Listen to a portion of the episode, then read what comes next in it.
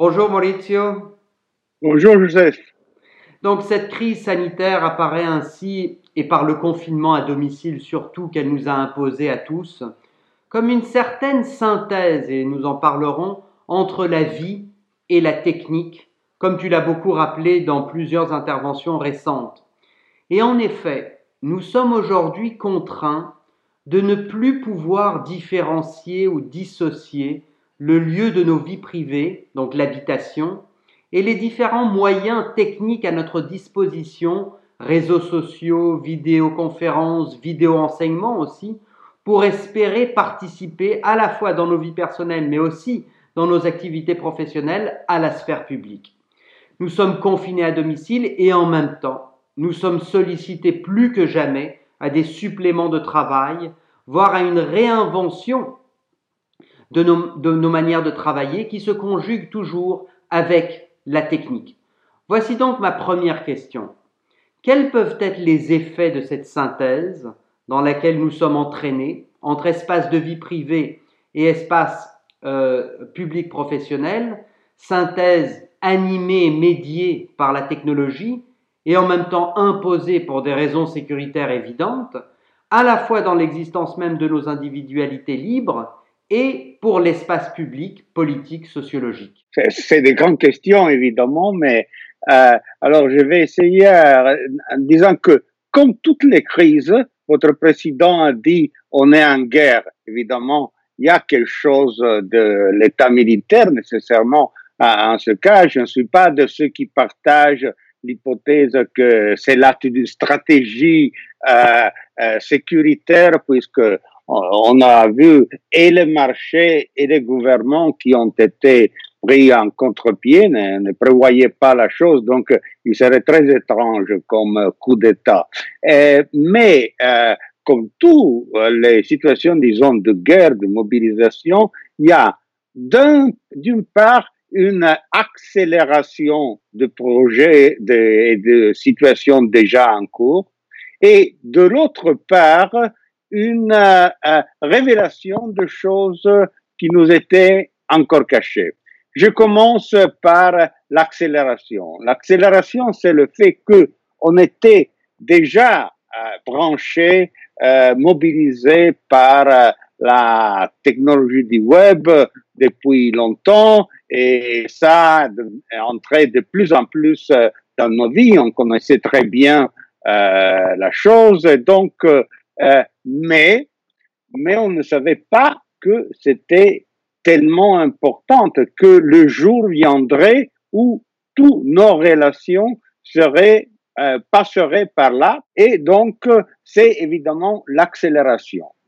L'accélération d'un procès en cours et de plus en plus. Alors s'impose la question sociale c'est-à-dire on sait très bien qu'il y a des travaux qui sont en train de disparaître et sont les travaux les plus menacés par cette crise puisque ce sont des travaux qui se font, disons, en direct. On, sait, on sait, puisque ce sont des données qui ont été diffusées, que d'un côté, les propriétaires de plateformes n'ont jamais gagné comme aujourd'hui, évidemment, puisque tout passe à, à, travers les plateformes et tout ce, ce, ce gigantesque capital euh, de données est euh, multiplié de plus en plus par, euh, par l'usage continuel qui est fait. De l'autre côté, euh, on sait que déjà dans les États-Unis, on a 20 millions de personnes qui ont perdu leur travail. Donc,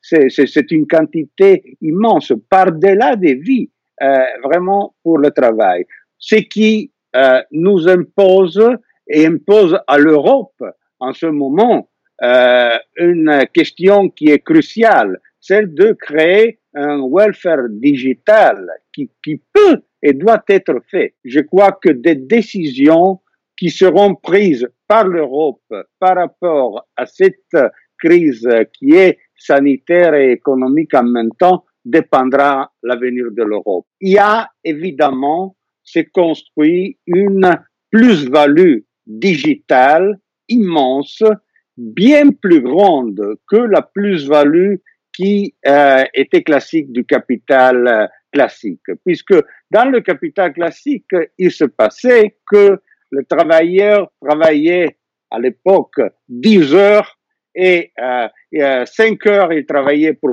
pour lui-même, pour payer euh, sa propre subsistance, et les autres 5 heures c'était pour euh, la plus-value du patron. Maintenant, c'est encore plus compliqué puisque nous tous travaillons 24 heures sur 24, enfants et euh, vieil hommes inclus, nous tous produisons de la valeur. Euh, apparemment, c'est un pacte égal, comme il s'agit d'une euh, euh immense quantité euh, d'argent qui, un, euh, capitalise la vie humaine qui peut produire de l'automatisation, ce qui est déjà très important. Euh, on peut faire des automates de plus en plus perfects. Pense à comment travaille bien Google Translate, et c'est justement puisque ce sont les formes de vie des, des humains qui sont en jeu là. Euh, de l'autre côté, on peut faire euh, une distribution parfaite. On, on, euh, c'est l'économie planifiée parfaitement réalisée puisque on connaît vraiment ce que sont les, les besoins et les nécessités des personnes. Et en plus, on peut faire de l'argent, de, de l'argent classique, puisque si quelqu'un veut devenir président des États-Unis, vient chez toi, te demande alors, et, et, il paie. Donc, euh, tout cela est un avantage immense. En plus, je trouve que c'est très bien que cela ne soit pas étatique, puisque quand ce sont des entreprises privées, ils n'ont pas des intérêts de contrôle idéologique euh, de nos propres idées. Mais il est vrai qu'il y a une plus-value qui est complètement ignorée et que si elle était partagée, elle pourrait contribuer à générer, engendrer un welfare digital qui serait la sauvegarde euh, de l'Europe, du monde, et n'oublions pas d'autres pays, d'autres continents qui euh, se trouvent dans la même situation. Donc là, je dirais l'accélération et, euh, euh et, et, les remèdes qu'on peut avoir pour l'accélération.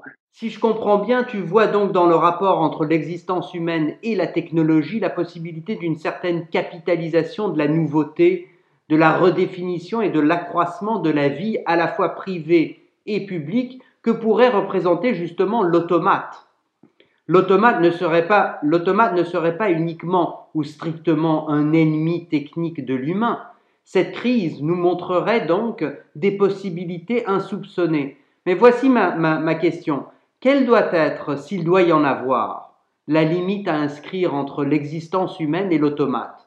Ne risquons-nous pas ici, si nous ne possédons pas un certain critère, aussi mobile et flexible soit-il, de perdre ou d'abandonner, d'oublier ou de refouler ce qui anime pourtant l'existence humaine dans ce qu'elle a de plus spontané, justement, ses peurs et angoisses, ses tremblements et effrois, ses élans passionnels à la fois de responsabilité et d'amour, et qui tous, ainsi que d'autres, s'extraient toujours de leur traduction dans et par des moyens techniques et demeurent déjà autrement significatives que là où s'entretient le rapport entre l'existence et l'automate, aussi grandiose que l'automate peut être pour l'existence humaine. Alors voilà, ça, euh, ça, ça, me reconduit à la question de la révélation, puisque j'avais dit, il y a une accélération, une révélation. La révélation, tiennent strictement, ça se peut, peut partager là aussi en deux. Premièrement, on était tous accoutumés à parler de on life comme si on était tous on life et là on voit très bien que comment le off life nous manque comme nous manque le contact physique des habitudes qui faisaient partie normalement de notre vie et qui nous viennent à manquer et, et, et ça se perçoit de plus en plus. Si, si, si vous voulez, c'est la, la vieille euh, la vieille idée de, de, Heidegger qui disait que euh, tu, tu, tu, te rends compte de l'importance d'un instrument lorsque cela ne marche pas, lorsque le marteau se cache, tu comprends vraiment qu'est-ce que le marteau Avant, tu n'y pensais pas. Là, lorsque c'est, euh, euh, se brise la vie, la vie en présence, tu comprends vraiment qu'est-ce que c'était la vie en présence. Et puisqu'on a parlé de Heidegger, il serait fascinant de relire, c'est une suggestion de lecture si vous voulez, prenez Sein Zeit, et le temps, relisez-le maintenant à la situation actuelle, puisque toutes les situations, le Dasein, l'être là, le Mitsein, l'être ensemble, qu'est-ce que cela devient en ce moment? Donc, d'un côté, il y a ce, ce, point de vue. De l'autre côté, par contre, euh, je ne crois qu'il euh, y a la véritable possibilité d'une euh, mécanisation de la vie. Euh, euh, je trouve quelque chose, euh, c'était fascinant lorsque j'étais presque gosse, euh, la formulation de Deleuze et Guattari, les machines désirantes, mais il faut savoir que les machines, elles ne peuvent pas désirer. Pour des, et donc, tout ce cauchemar des machines qui veulent prendre le pouvoir, qui vont commander nous, les esclaves, etc., etc. Pas de souci. Il y a un souci qui est plus qu'un souci, c'est une réalité. Ils vont prendre notre travail, sans doute, ils vont le prendre, mais ils ne veulent pas prendre le pouvoir ni euh, nous euh, amener nulle part parce qu'ils ne savent pas où aller. Seulement un vivant sait où il doit aller et euh, perçoit la nécessité d'aller quelque part. Parce que euh, euh, si on veut faire euh, la division très simple entre, disons, l'âme et l'automate, l'âme, ce n'est pas seulement l'âme humaine, c'est aussi le vivant en général, c'est la plante, c'est euh, l'animal non humain, etc. L'âme a cette caractéristique, elle n'a que deux positions, on-off. Ou bien elle euh, est allumée ou bien elle est éteinte. Ce qui fait, et là je reviens une fois de plus à Heidegger, que on a euh, urgence, on a un métabolisme qui lutte contre l'entropie qui serait la, mort qui nous attend, ce métabolisme et la possibilité d'une interruption fait ainsi que nous, on est des animaux téléologiques, c'est-à-dire on a des fins, il faut aller quelque chose. On a, on peut s'ennuyer, on peut désirer, euh, on peut euh, être pressé, par exemple. Euh, imaginez tout le rythme de l'économie, par exemple. Euh, il est régi par les nécessités métaboliques euh, des humains. Euh, on ne fait pas un chèque payable dans un million d'années, puisque personne va encaisser ce, chèque, comme euh, personne ne va vivre un million d'années. Et, tout cela, et c'est là, si tu veux, tout le problème de, euh, euh, de l'humaine, qui est donc euh, ce qui donne le temps, ce qui donne le rythme, et ce qui donne le but général de tout le système, c'est l'humain, dans, dans notre cas, et c'est notre propre physiologie. Donc, euh, c'est nous qui donnons le temps, c'est nous qui de, de, dictons le, les lois, et pas de souci quant à, cela. Euh, L'organisme, l'automate, qu'est-ce qu'il fait par contre? L'automate, évidemment, l'automate a besoin de euh, d'électricité, mais ce n'est pas la même façon que euh, nous avons besoin d'eau et de et de quelque chose à, à, manger, parce que elle peut vivre euh, si, si j'oublie euh, un essuie-cheveux euh, quelque part euh, durant un an, puis je reviens, toi, tiens, il marche à nouveau. Si euh, j'oublie un canard quelque part sans alimentation, je trouve un cadavre de canard. Là, c'est une différence immense qu'il ne faut jamais sous-estimer. Donc, l'humain, c'est l'humain, l'âme, l'âme. En général, c'est on-off et l'automate, c'est on-off, on-off, on-off, on-off, on-off. Puis, il est vrai que l'ampoule euh, euh, se brise à un moment donné et, tout cela, mais c'est programmé pour ce on-off. Mais le rythme, c'est nous que le donnons. Donc, euh, euh, la, disons, l'humanisation de la technologie, elle est typique parce que il n'y a pas d'humain sans technologie. Nous sommes amenés à penser que euh, euh, la technologie c'est une chose récente. Euh, la seule différence entre l'animal humain et l'animal non humain, c'est le fait d'avoir humaine, la pousse qui s'oppose, donc la possibilité d'avoir des instruments, et de là toute l'histoire de la technique. écoute, je suis tout à fait d'accord. J'aurais beaucoup de choses à dire sur l'âme on-off. Je ne suis pas tout à fait d'accord sur ça. Mais je suis tout à fait d'accord qu'il est inutile de simplement condamner la technique et son déploiement aujourd'hui dans l'avancement à tous les niveaux de nos existences.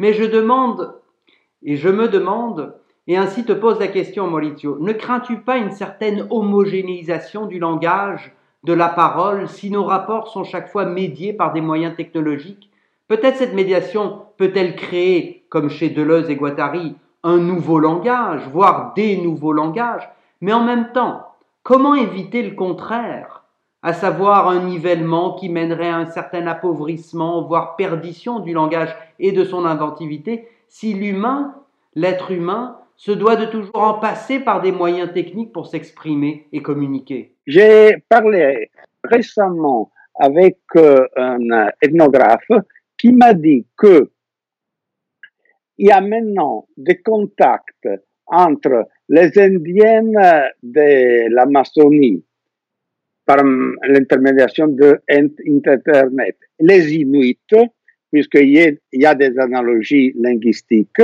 et ils commencent à communiquer, et il y avait des langages, des langues qui étaient en voie de disparition, et que maintenant renaissent.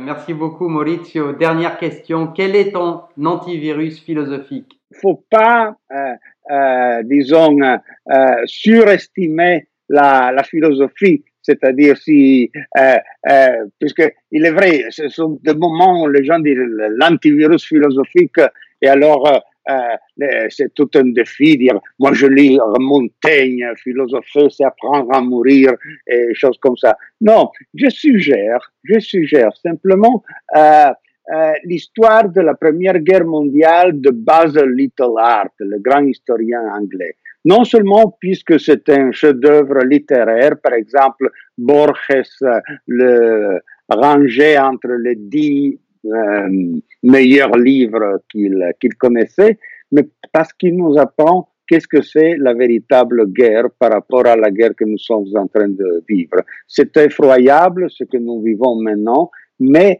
on a eu des moments où c'était normal que quelqu'un, en bonne conscience, pouvait ordonner à 10 000 gens de, de 20 ans de se faire tuer pour, euh, comme ça, pour rien. Merci beaucoup, Maurizio. Merci à toi.